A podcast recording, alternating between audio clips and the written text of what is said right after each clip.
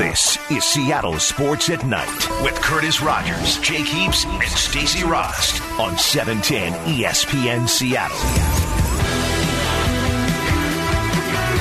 Seattle Sports at Night. Second hour is here. Curtis Rogers, Stacy Rost, Jake Heaps. It's it's rare actually that we're all three together. It It, is. it uh, kind of bums me out. Got to be honest. Like, I agree with you. I really agree with you. It's. Uh, I mean, I'm fine with it. yeah, Stacy's the one person that. Uh, Stacy would rather we just leave and it would be her by herself, right? No, I hate hosting by myself. I will say though that like you mentioned in the sports bit, I'm bringing this to light with Oh, Jake no. with Jake's haircut. Yeah. you were a little jealous because I you're wasn't- going to get your hair her immediate cut. reaction was one freak out, and then the next reaction was just uh, cla- classic Stacy. yeah, because now you're going to take attention from her when she gets her haircut. I feel like I do that in a good natured way. Like, I mm. very much support the new haircut. New Jake is great, but I also, you know, you know, yeah, you Yeah, guys. we. No, we don't no, know. we don't. we really don't. So you know, it's it's all good, Stacy. We, Okay. we get It is. We're, we'll we will be there for you once Yeah, you get your hair will- all did up. We will be there for Yeah, you. Thank we'll we'll post you know pictures of it on Twitter and Yeah. just like guys. Stacy got a haircut, Here and, she and we'll dedicate the first five minutes of the show to At it. At least. Yeah. Maybe the first hour. Yeah, probably. You know what the problem is, Curtis? Now that we say that, like we actually genuinely have to pay attention to when this oh, happens Oh, because man. if we miss out, That's gonna be. we miss out. This is like at home for me. Yeah. Right? Like go through the whole day. Thanks for noticing. What what do you mean? I got a haircut today. Oh, looks I great. did. I did Oh, no. notice. I did notice. I just I did. I just didn't. I just yeah. I, I, just wanted didn't to want to see make a big deal out of it. Yeah, you I know? wanted to you look see if beautiful all the time. You would notice me noticing. That's right. Sometimes guys struggle with that, though. Actually, Bob Stelton is normally good at noticing, but one time I went like almost blonde, and it took it like after a couple hours. He was like, "Did you do something to your hair?" I was like, "Bob, it looks like I'm wearing a wig." yes. Uh, so Jadeveon Clowney, also with some nice hair on him, I guess. Yeah, that's no, a good definitely. transition. Yep. Uh, but he is now a Seahawk, and it was a, a move that I got to be honest. When the weeks leading up to the trade, I was very hesitant because it's like "Mm, I don't know. We, the Sheldon Richardson trade is still fresh in my Mm-hmm. mind. But what the Seahawks gave up for Jadeveon Clowney was next to nothing. Yeah. It's a third round pick that if he doesn't resign, you're going to get back at some point. Barkevius Mingo, who was likely not going to make the Seahawks roster, and Jacob Martin, who could but he could develop into a really nice piece one day. Probably not going to be in 2019, at mm-hmm. least not here in Seattle. So what the Seahawks got compared to what they gave up, it, it just seems like they fleeced the Texans, and it's led to a lot of people already you know, exclaiming that the Seahawks not just won this trade, but robbed the Texans blindly. And so, where does that rank then in the best moves that the Seahawks have made via trade? Now, trades don't happen too often in NFL. It happens more so in baseball and basketball, hockey, all those sports.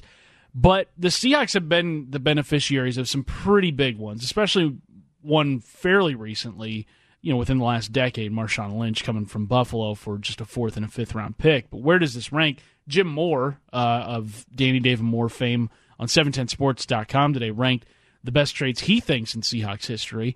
And number one, he had Steve Largent, uh, who they got from Houston for an eighth round pick, which that round doesn't even exist in the NFL draft anymore. Like you get at the time of Largent's retirement, he was the number one receiver in NFL history in terms of yardage. Yeah. Doesn't get much better than that. No, it no, doesn't. and that's why it's number one on Jim's list. And he also has the Marshawn Lynch one at number two. He has Matt Hasselbeck at number three, Yeah, when you, and then Clowney at four. when you look at this, uh, it, to me, again, you, you you see this and you're talking about production, right? It- you list those three trades off as as the the three bigger trades or the three best trades before Jadeveon Clowney. This is even before Jadeveon Clowney even produces anything as a Seahawk yet, right? I think from Jim Jim Moore's perspective, it's what has happened. How has it worked out for the Seahawks after these trades? When you just look at the trades themselves, right? And I think Brock Huard on uh, Brock and Salk earlier today came on and said very strongly that he believes that this is the best trade that John Schneider has done. This might be the best trade in Seahawks history in terms of what they had to give up in market value for the player. Well, and part of that's the uniqueness of the trade. Yeah, exactly. And the leverage that Clowney had. Yeah. So if you're looking at in John Schneider's era, Pete and John, in terms of the production after, Marshawn is clearly number one. Yeah. Marshawn Lynch for a fourth round pick, you do that all day, every day. But mm-hmm. at the time, it wasn't that unique of a deal, right? It was a fair market value deal. This trade right here with Jadeveon Clowney, this is the trade of the century for Pete and John in terms of the type of player that they got for the uh, the amount that they had to give up. Uh, not even close. This was the better outcome in terms of just the initial trade. What happens as a player, we'll wait and see. But we've got obviously high hopes for Jadeveon Clowney. Yeah, I think that this is a trade that even if it doesn't pay off, you have to just look at the value that Seattle got in returns of what they traded and think that even though Jadeveon Clowney had leverage here, John Schneider still managed to take advantage of the situation by getting into contact with Bill O'Brien, who obviously he already had a relationship with, uh, as early as what April, sometime before yeah, it was the around draft, the draft. He and, told, and uh, keeping those conversations going. That was shocking. Yeah, he told Lydia Cruz and Danny O'Neil that yesterday. Uh, Stacy, you brought up a great point when we were getting ready for the show, where so many people already want to rank this Clowney trade among the best in team history. And and Jim also he had this one at number 4 mm-hmm. in, in, franchise history. You brought up a great point how when the Seahawks acquired Jimmy Graham from the Saints, everybody thought that was a great deal. Yeah, because they thought you're giving away a center you were going to cut anyways. Because they didn't know Max Unger had been injured in Seattle, and people thought, oh, what a steal! You basically traded a first round pick for Jimmy Graham. And as it turned out, I, I thought the Jimmy Graham trade was a good trade. I still would do that trade uh-huh. uh, 10 times out of 10. It's just that for whatever reason, he got hurt his first year here. Right. And then the running game just completely disappeared. So teams were keying on Jimmy Graham. And there and were he still of, managed to be moderately productive though. He made a Pro Bowl. I think he also at one he came really close to the NFL lead in touchdown receptions one year. And he had 10 Seattle. touchdown receptions in his final season. Yeah. So I mean, the numbers he put up the best statistical seasons from a tight end in franchise history, but that's not what the Seahawks use their time for. right. they wanted him for. to be a game changer. Yeah, and he just didn't turn out that way, which I think is good perspective to use when evaluating the Clowney trade right now because none of us could foresee what the Jimmy Graham trade was going to end up being, especially coming off the two Super Bowl appearances. Everybody was like, "Oh, well, the Seahawks are going to go back to a third here. It's a given." With Clowney in in the fold, we don't know how this is going to work out. Mm-hmm. Like none of us know. I, I, I, all signs point to it working out splendidly. Yeah, but no one has set foot on any field yet. Mm-hmm. Who knows how it's going to work out? Right. Yeah, we got a text in from the 206. Clowney has been overrated since his sophomore year when he blew up that dude in the backfield. Obviously, that game versus uh, that bowl game he's referring to, South Carolina versus Michigan. To me, I think that's that's a not an accurate statement at all. I, I think that 206, when you're talking about Clowney, obviously there's high expectations with the guy being a first round, first pick, first overall guy. And in Houston, outside of him being completely injured and not on the field his rookie season, he's been a very, very productive player in a role that he has not, he was not accustomed to playing. Being an outside linebacker, being moved in different positions instead of having his hand in the ground as a normal 4 3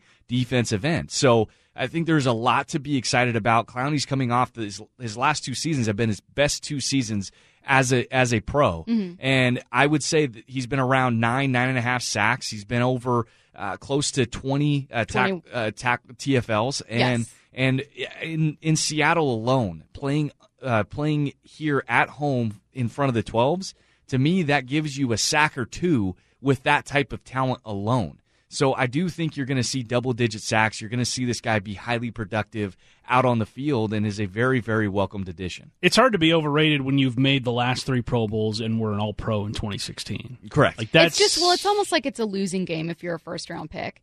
The only Especially way you can be successful as a pick. number one overall pick is to be like a legacy player, because that's usually why people get like a Peyton Manning there, right? Like True. It's, it's so hard to live up to that billing, Right. Peyton, so hard. Peyton Manning, J.J. Watt. I mean, those types of players. Aaron Donald. Right. Khalil Mack. That's Yeah. the level that you're talking to, and Jadeveon's right there. He's not at that. He's not quite at the pinnacle, but he's definitely right there amongst the elite of this league. And and so when you look at this trade, I think it's going to be monumental. I mean, this gives the Seahawks a chance from being a good team trying to scratch into the playoffs like they did last year because of lack of depth at the defensive line and the questions that they have in the secondary to now being a, a, to me this makes them a very much a favorite to win the division this year and also to give yourself a chance to make a deep playoff run if not a Super Bowl run. You- so it's a huge difference. Jake, you brought up Khalil Mack, and he was also he was in the same draft class as Clowney. He was taken four picks after him.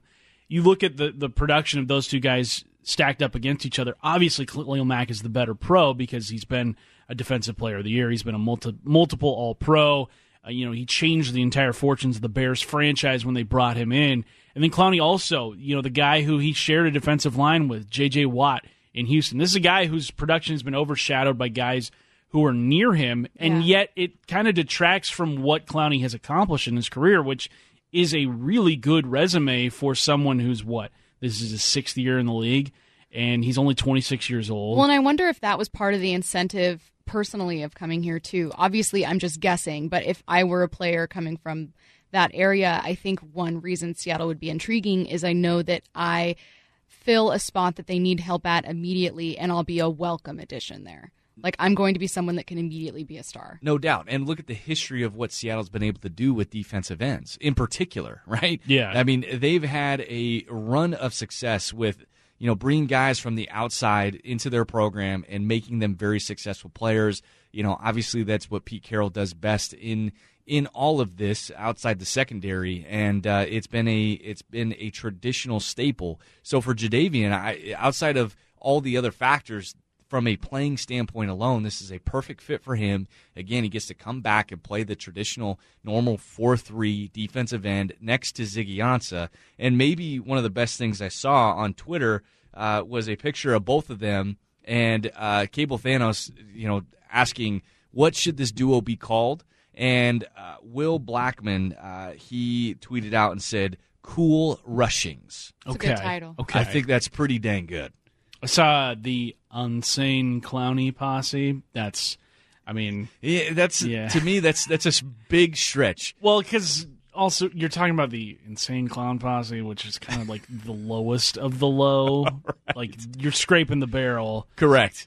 Can't get behind that. But I mean, it was a nice effort. Nice Yeah, attempt. Nice attempt. But I, I, you look at this and say Jadeveon on one side, Ziggy on the other. Eventually, you're going to have Jarran Reed, you know, bringing that interior pressure. Just overall on this defensive line, it is very, very exciting, uh, and and it gives you incredible, incredible depth. Jacob Eason, he looked great in Saturday's uh, season opener against Eastern Washington for the Huskies. Can we expect a repeat of that against one of the better defenses in the Pac 12? It's Washington Wednesday next here on Seattle Sports Tonight on E 710 ESPN Seattle. Washington Wednesdays. Brought to you by Star Rentals, preferred supplier to the West Best Contractors, and by Heritage Distilling Company, makers of BSB Brown Sugar Bourbon.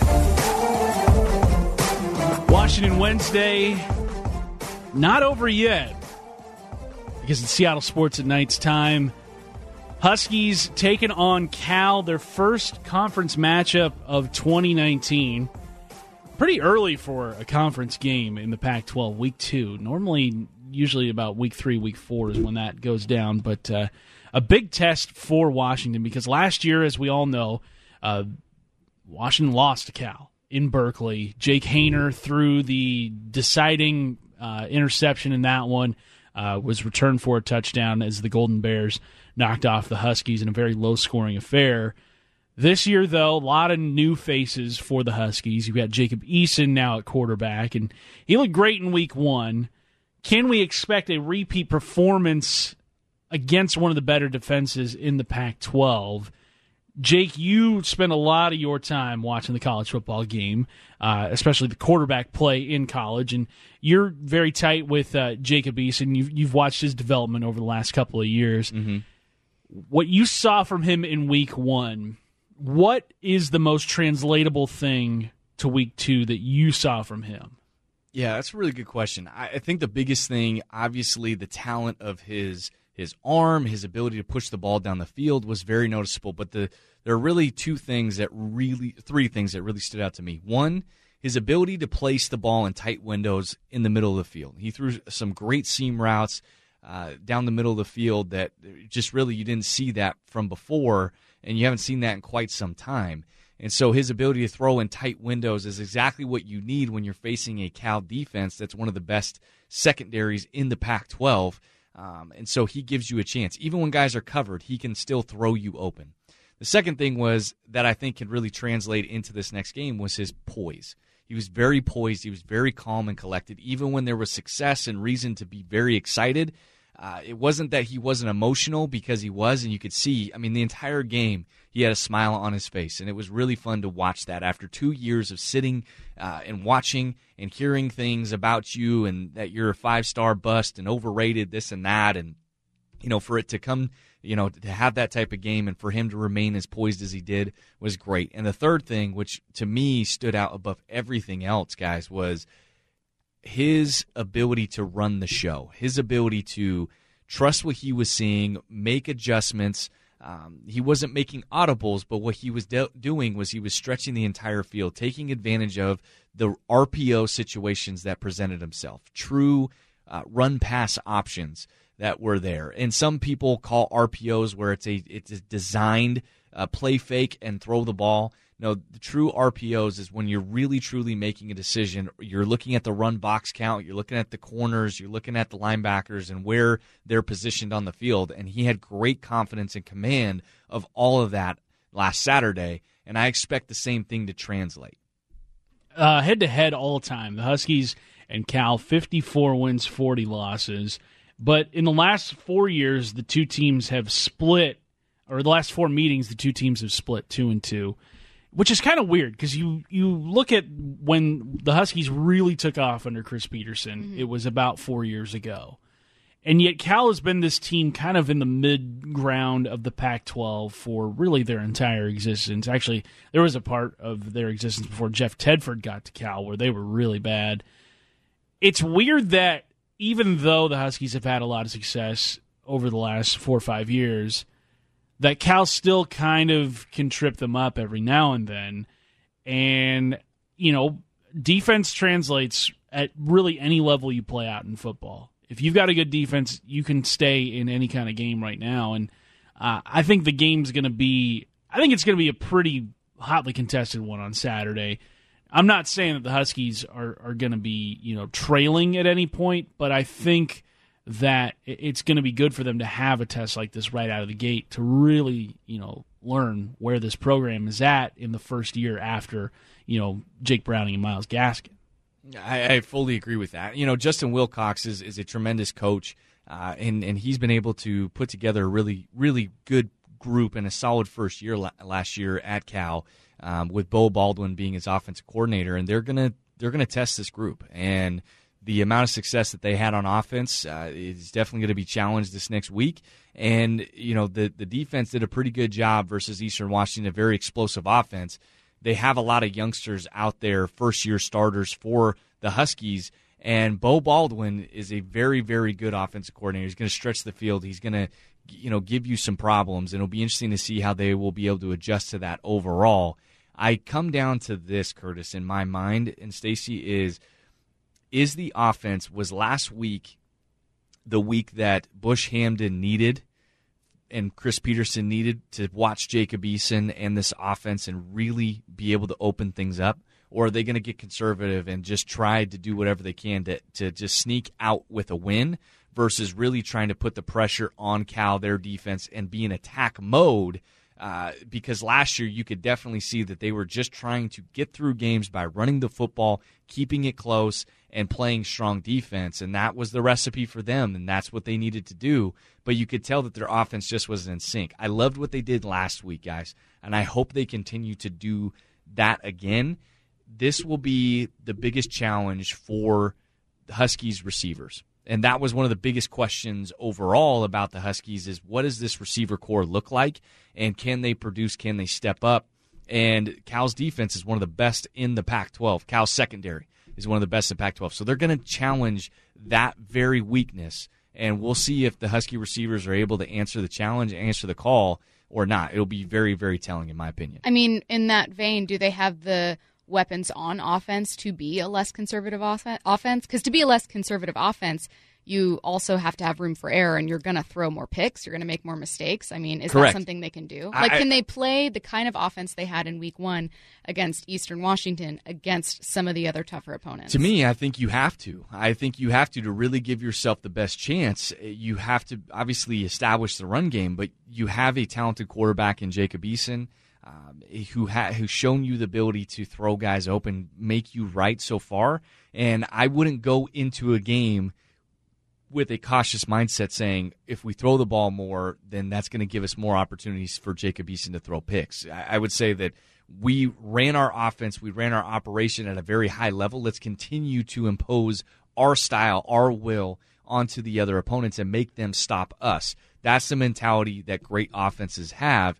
And, you know, that's why Mike Leach, that's why you see Anthony Gordon come out week one and be able to play the way he did. See Gardner Minshew play the way he did last year because they have a true system in place. And I'm, and I'm hoping that UW can get to that point in time or can get to that point in their program where their offense is a well oiled machine. This is what they do, and you have to stop them. The carnage of week one saw uh, Oregon lose and a lot of people had them pegged as maybe the Pac 12's best shot at getting to a college football playoff, especially had they beaten Auburn on a neutral site mm. and, and, set the tone for their season. That didn't happen. They blew a huge lead, and Auburn ended up winning that one. Do the Huskies now assume that throne as being the Pac 12's best shot at getting a team in the college football playoff? Which, I mean, they went down a spot in the rankings after week one because of playing an FCS school, and now they're down to 14 after being 13 in the initial poll. But you've got Utah also still in the fold in the Pac 12. And then the Cougs always, you know, their preseason expectations usually lower than where they end up at the end of the year.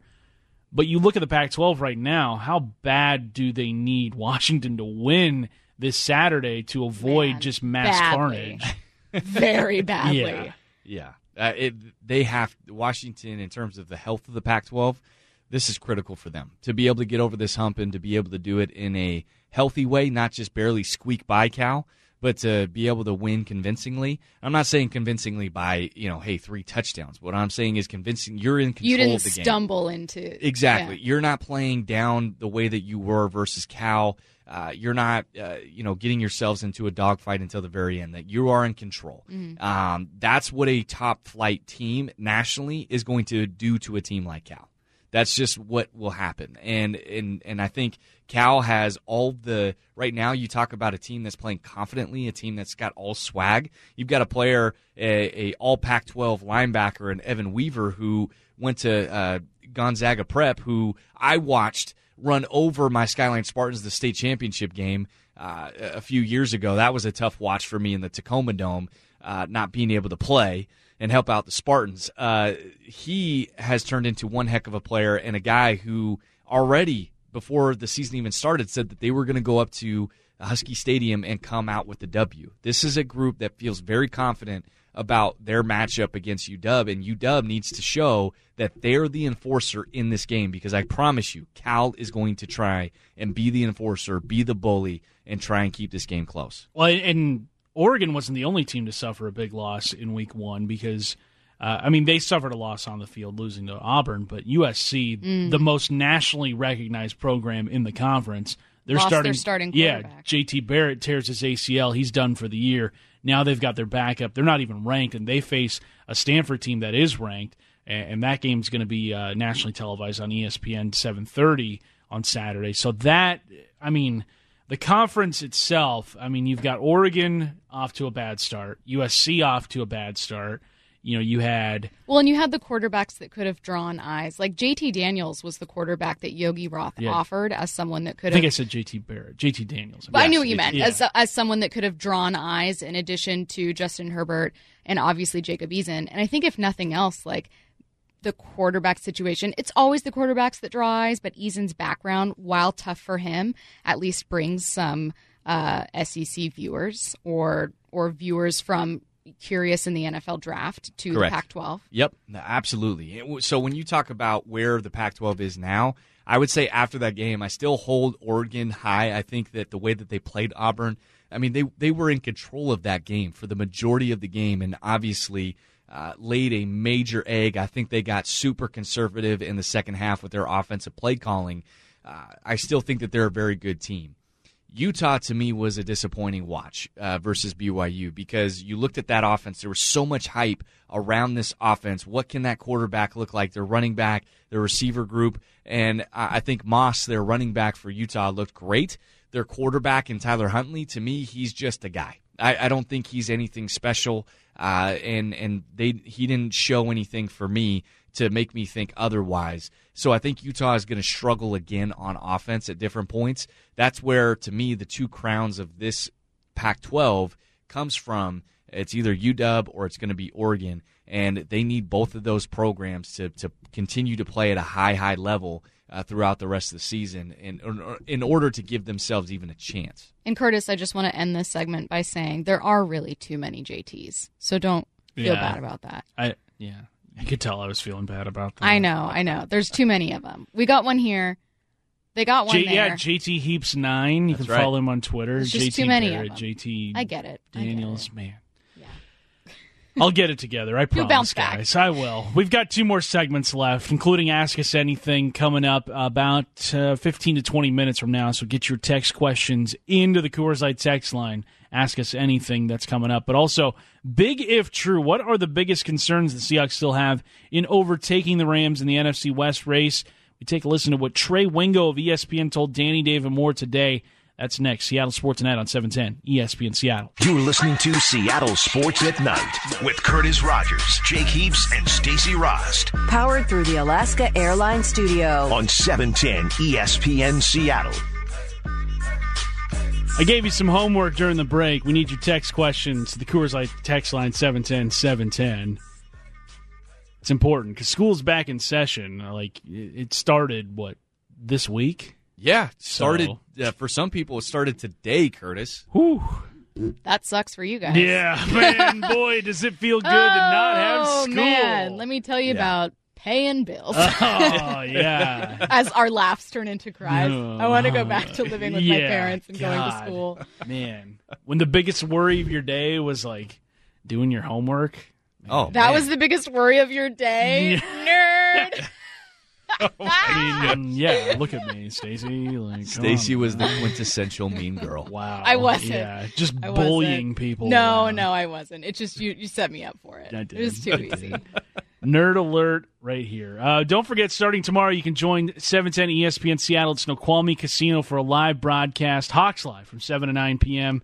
Thursday nights during the football season. Dave Wyman and Michael Bumpus are your hosts. Learn more at 710sports.com Hey, Curtis, events. what if we? um Do you think it would be awkward if we just like showed up and tried to bully them off? Like, Just did hey, our show Yeah. from Snoqualmie Casino. I'll hey, be there. You realize that this is our show. This is our time slot. Do you think we should try and do that Let's one time? start broadcasting next to them at the same time. just talking louder than them, even though they're like on mics and like getting projected out to the wherever it is at Hey, Snoqualmie. we could do four down territory. We could do Yeah. big if true. And uh, yeah, so uh, four down territory coming up. Good thing we're good teammates and we won't be doing we that. won't be doing that. Mm, but uh, yeah, Jake might. He's he's he's one He's of those loose about it. cannons. Yeah. yeah. A little too competitive. I think it might be this new haircut. It's just making me. It's giving him some confidence. It now. is. He's And like, then- this is you, Jake. And then you go and see Dave Wyman, and it then it quickly shrinks away. oh, He's yeah. gonna want to he's- fight you. Yeah, he'll definitely Actually, fight you. if you if you volunteered to go on the radio and make him not have to talk, he'd probably be down for it. You think he'd so? probably just be like, "Oh, you want to host? Go right ahead." like, I'll see you guys later. But uh, tonight, as we always do around eight thirty, it is time for Big If True. This can't be happening! Big You Can't be serious, man. if Did he say that? true. History is going to change. The bottom line on the hottest opinions of the day. You cannot be serious! Tonight's Big If True comes to us from ESPN's Trey Wingo, host of Golic and Wingo, which you can hear right here in the wee hours every morning, like 3 a.m. Shout out to anybody who's up at that hour. You're the real hero here. But Trey Wingo was asked by Danny, Dave, and Moore his concern. What concerns does he see with the Seahawks that would keep them from overtaking the Rams? Here's what he had to say. the two biggest concerns I have for Seattle right now is with the, without Doug Baldwin, is DK Metcalf ready to be that guy? I know he's been a little nicked up this summer, and there were concerns about his lateral movement anyway. Forget a straight line speed; it's ridiculous. And the other part of that is, hey, we we used a first round pick last year on Rashad Penny, right, the running back. I didn't see that last year out of him. Maybe he'll get it this year. But those are the two questions I have for the Seahawks going forward. If I'm going to say, yeah, they're ready to overtake the Rams. Are those concerns big enough to warrant saying that if those things don't come to fruition, the Seahawks are not going to win the mm. NFC West? Oh, to win the NFC West. Yeah, because or specifically again. Well, I guess yeah. If you you're gonna to overtake the Rams, no, yeah. yeah, yeah, yeah. Duh. Um, I mean, yeah, I'd say that wide receiver in general certainly needs to figure itself out over the season. The fact that they brought back Jaron Brown is wonderful. Uh, hopefully, they can successfully execute their plan to get him more involved in the passing game because he excelled when targeted. He just had like 19 targets total, uh, and that's your number two receiver. So, if they can find a way to successfully get him involved and you know get someone like Chris Carson involved too, then I think that that makes it a lot easier. Uh, I think that when you look at this in Trey Wingo, it's always interesting to hear from a national perspective, right? Obviously, uh, you know, not being entrenched into this market every single day and what's going on. I think you look at Trey Wingo and what exactly he said. I would take the first argument in terms of DK being able to replace Doug Baldwin. If that is a big question, is there going to be a legitimate number two that comes to the fold? And obviously, you look at John Ursua. Uh, I think that John is a guy that you have high hopes for and, and think that uh, he can really step up. And, and he might be a guy that, as the season progresses, it's like, man, this guy is really, really coming on in a big way. I do believe that DK and his success is going to be very, very indicative of this offense's overall success. It- it- hopefully, that he can play with confidence. Russell and him can really bond on the field and develop great chemistry. Because obviously, heading into week one, I think Russell, if DK is on the field, is going to give him a lot of chances. And we'll see if DK can really take advantage of those. Um, so, to me, that is a legitimate storyline heading into this year. The Rashad Penny thing. I, I I know that yes, he was a former first round pick and, and all those, and, and you want to see him emerge and step up. However, you have Chris Carson. you know, Chris Carson is a top five back in this league when he's healthy and playing. So to me, the running game is not a concern because you're not reliant on Rashad Penny at this point in time. You are reliant on Chris Carson, and Rashad Penny stepping up and being there for you is a very nice welcomed addition mm-hmm. to that fold. So I don't think that this team's success is reliant, or the offense's success- is reliant on Rashad Penny. I would say that a bigger aspect of that is on the flip side of the defensive side of the ball is the secondary. Can the secondary grow and can they uh, really improve off of last year's performance? Because outside of Bradley McDougald, there was a lot less. Uh, there was a lot less to be desired of than what we saw from Shaq Griffin in particular, and and that's where you're hoping those guys can really emerge and grow uh, heading into this next year. On, on the other side of it, we're talking about things that the Seahawks still have to do to overtake the Rams. What are some things that the Rams have, have done this offseason that you look at and say, yeah, the Seahawks are, are going to lap these fools? Oh, ooh, I don't know about that. Um, I was I was gonna add stopping the run onto Seattle facing LA in particular, just with Gurley there, obviously, and then Seattle's focus on the run. And also, this is this isn't answering the question, but um, I think, and also because Pete Carroll today said something interesting, which was he was asked about uh, kind of his defensive mantra, mantra. It's fancier that way, and uh, and kind of and corrected the question and said, actually, you know, stopping the run has always kind of been number one. And Well, I'm surprised that you're that far off of what the, always been. It's always been a stop the run first, always, and uh, that's where we begin. And the next aspect of it is making sure they can't score easily, which is exactly what you, you addressed. Um, so we're, it's the same in, in our thinking, and I think that's football. You know, you, if you can, if people can run the football, it's too easy, and they, they don't get in situations that where they jeopardize the ball and all that, and clock, all those things. So it starts up in the middle, up front.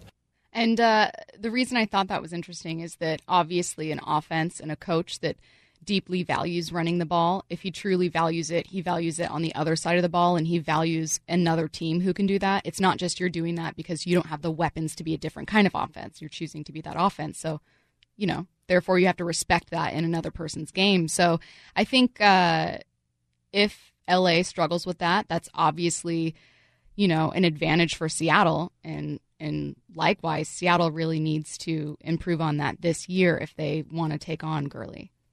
Are are the Rams?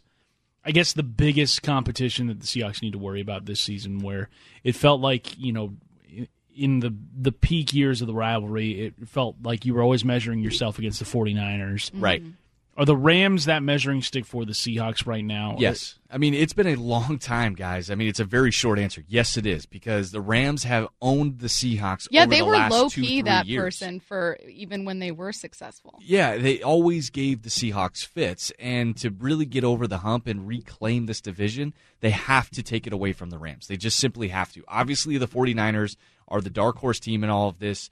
Uh, they, if healthy, have a very, very good team on paper. We'll see what they ultimately will be, but they've also played Seattle tough. So they've got to really work within their division to get themselves on top. However, I think the other thing that people may not really be putting into consideration is how tough their non divisional schedule is.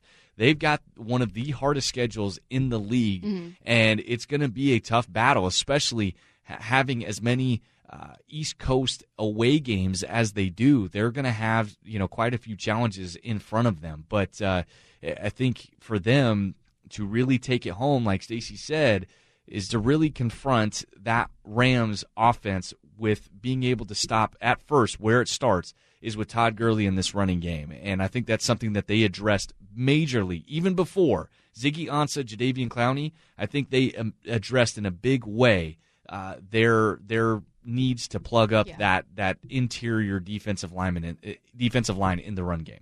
We need your questions next for Ask Us Anything to the Coors Light text line 710 710. That's next. Curtis Rogers, Stacy Rost, Jake Heaps, 710 ESPN Seattle. Live from the Alaska Airlines studio, this is Seattle Sports at Night with Curtis Rogers, Jake Heaps, and Stacy Rost on E 710 ESPN Seattle. Had a lot of fun with y'all tonight here on Seattle Sports Tonight. Check out that podcast page, 710sports.com. Click on On Demand. We're there for you. Seattle Sports at Night. Every hour of every show is available. But now is the portion of the program where we answer your text questions. Ask us anything to the Coors Light text line, 710 710. Stacy, From the 425, can you grade your fantasy draft and tell us why you're dominating this year? Yes, I can, 425. My fantasy draft is an A, and I'll be dominating because I'm great at everything I do. that's plenty of Can you at least right run there. down? The like sneakiest your- thing I did Can was you run down your top picks, please?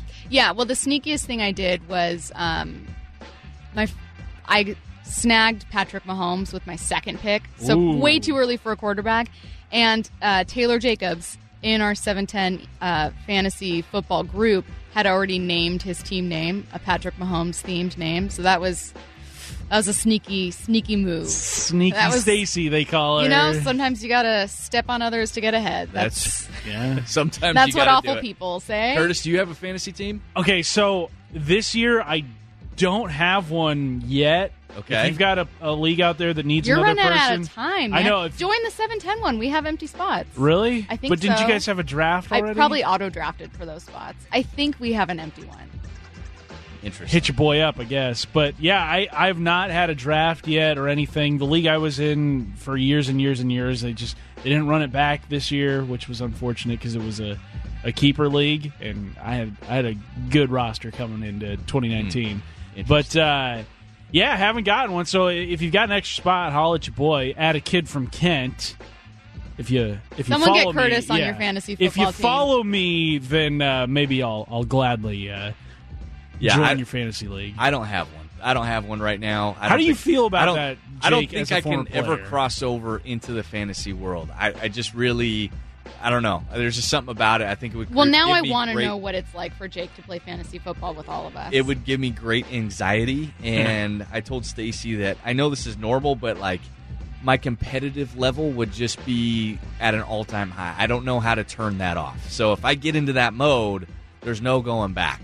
And I don't think everybody on that station would want me. I feel like Jake would do some dirty trades. You know what I mean? Like he would. He'd Get insider advantage. info. 'Cause, Yeah, I mean, he's still plugged into the league. He's got friends that, that are I still might playing. bully you in the hallway to make No the trade happen. I, Whoa. I mean, whatever I have to do. Whoa. You guys, Jake shoved me into a locker today. I didn't know we had lockers. Yeah, and then like, and then he took my lunch money. Like what, what, what what? was that all about? Yeah, Well, I what's just wanted, going on? I just wanted Saquon Barkley. Just go with the transaction. Stacy, you and I, we have never seen like full on competitive Jake yet. no. I don't know if that would be good for the show's don't think dynamic. I I think don't we're think better off. Yeah, just- I, I think right now for the health of us and our relationships, probably a good thing it hasn't got to that What's point. the worst advice you've ever heard or someone has ever given you? You know what I'll say is uh, it's not it wasn't to me, but it was like some viral tweet the other day of an ad, an advice column for how to talk to women and approach women who are wearing headphones, like if they're working out. And I was thinking, don't. don't, Yeah, like, don't. If I'm wearing in for. headphones and working out, I do not want you talking to me. Yeah. what like, what are you doing? And the advice was like, stand in front of her. no. No. God, no. motion to your headphones to let her know you'd like to her to take them off. like It was I feel like headphones in the ears is universal. Of like, just leave me alone. yeah. Hundred percent. Don't talk to That's me. what I do when I get on an airplane. Yeah, they don't even have to be on. Right. It's just the the message is please pretend I don't exist. Exactly. How about you guys? Exactly. Any bad advice? Um, I think the worst thing that I've heard is when people make fun of somebody else for being like a quote unquote try hard. Mm. Um, you know, you have that label that's thrown around in sports all the time. You know, especially like in basketball, you're you're playing. You know, you're practicing. I'm the guy and you're diving for loose balls. Yeah, you got that guy diving for loose balls. You got a guy who's D'ing you up super hard. Um, you know, a guy who's in the weight room working out super hard. You know, showing up everybody. I, I think that that is probably one of the worst things and attitudes that you can have. Uh, trying to be the cool guy that that doesn't get you anywhere. You know, being the try hard ultimately that's that's the guy you want to be if you want to be successful. So We know who the tryhard is among us. Curtis, do you have one? Uh, worst advice, man. I whenever I hear bad advice, I just block it out. I don't even like make note of it. It's just like Sometimes you don't know it's bad advice though. that's true. Until like sometimes you get bad advice when you're in high school or something, and then you get older. And I do like, remember in high school, like I told people I wanted to get into like the sports media world, however that may be, and I still don't even know if I'm in it. I mean, we're on this late at night, uh, but people were like, "Oh, you, you should really get a backup plan." like, Yeah. I don't know how that's going to work out, or like. Yeah. What are what are you doing memorizing all those sports facts for? You're never going to find a job for that. and you're like, I'm in the job where I need that. I found now. it. Yeah, Yeah, I'm like, this currently is- here. Pretty vital stuff to. Uh, very job. true. The two five three would love to know what you think the Seahawks regular season record will be. Okay, how do, should we one. do this? Because we don't need to influence each other on these on this pick. Two of us will leave the room. No, I'm going to say that uh, before, like two months ago, I think I guessed eight and eight, between eight and eight and nine and seven. Uh, I lean now more toward a nine and seven, with with ten wins being possible. I think- I think too because teams don't usually have a ton of variance from how they were the season before. I will say I think Seattle has a lot of young talent that if it develops will will help boost you versus old talent that's leaving. Okay, I'm going to say 11 and five. okay. I'm feeling. I'm Nice. feeling. Feeling No more ties. confident. No, yeah. No ties in here. All right. 10, so- 4, and 2. Got those overtime Yeah. rules. There's there's gonna be one of them eventually. Oh, oh, and 16. Okay, so uh, Stacy says nine and seven. Yeah. And your explanation doesn't count. I'm writing nine and seven. Okay, fine. Okay, so final. Okay. Uh, Curtis, you're at eleven and five. Yes. Yep. And I hate to do this, but I am also at eleven and five because that's what I said earlier on uh, Bob Groz and Tom. Okay. you go. That- So no, you Curtis- got to stand by so it. Curtis, Curtis, and I are at eleven and Okay. five. I believe that this team, and I'm going to put on it too. Eleven and five, they win the division. Ooh. Ooh, yeah. I, I mean, that Super Bowl hangover is a real thing in the NFL. No And- doubt. And the Rams Yeah. are such a young team that, I mean, you don't know how it's going to affect them. I I think they win the division as well. 11 and 5. You NFC think West Seattle champs. wins the division? Yeah, I don't know if they get a bye in the first round, Okay. but I think they get at least one home playoff game. All right. Uh, from the 509, uh, what's your highest bowling score? Mine, were, I Uh, think like 160. something like- 160? yeah. What's Okay. it out of? 300. 300? Yeah. okay. I mean, I'm with not- that question I'm right there, great. I I know Stacy's score is not going to be bowl a over hundred. I knew it was out of 300. Okay. You did? Well, I answered my own question after I said it. Okay. I didn't hear that part. I just had to think about it for a split second. My highest My highest score is probably 50. 50. Okay. Nice. My highest was uh, with it bumpers. Yeah. Yeah, was a somehow I didn't 190. get him. Was a 190. Here we go. Yeah. I one time I went bowling with a friend of mine, and like none of us knew how good of a bowler he was. Like he, I think he tried to be a ringer or Right, something. Yeah. Right. He ends up bowling like a 275 that What? night. It was the most Isn't amazing it weird when thing your I've ever friends, seen. like, you'll have a random friend that's really good at something and you didn't know they were, and not just better than average, really good. Yeah. Or Where you're you- like, did you train? Yeah. For or, this? or you have the the people that overhype their bowling game, which is almost anybody and everybody. Oh, I'm great at when bowling. we were when I went down to San Diego doing the Seahawks uh, Seahawks uh, summer camp deal, uh, Russ, I, I I I bowl over. You know, I bowl around you know 190 to 200. You ask like four or five different players, and they're all up around the 200. Oh, I bowled like a and we actually- 375. We actually get down to bowling. we get down to bowling. No one even came close to 200. I don't even know if anybody Bowling is hard, 180. Like, come on, man! Like, Yeah. you can't oversell yourself like that, and, not, and then not show up, especially when we're starting to compete against each other. Yeah, don't oversell yourself. I, I think it's better to under uh, uh, uh, under promise, over deliver. I think we need a every time. station bowling trip. or bowling Ooh, league. Yeah, Bowling- no, fun. not a bowling league. That's a I might lot of only want to do commitment. it Yeah. once and get tired of it. We'll put that uh, up for up for vote at the Okay. next um, all Literally tomorrow meeting. in the office. Yeah, that's going to do it for us here tonight. Uh, we'll be back with you next week for Stacy Rost, Jake Heaps. I'm Curtis Rogers. This is Seattle Sports Tonight on 710 ESPN Seattle.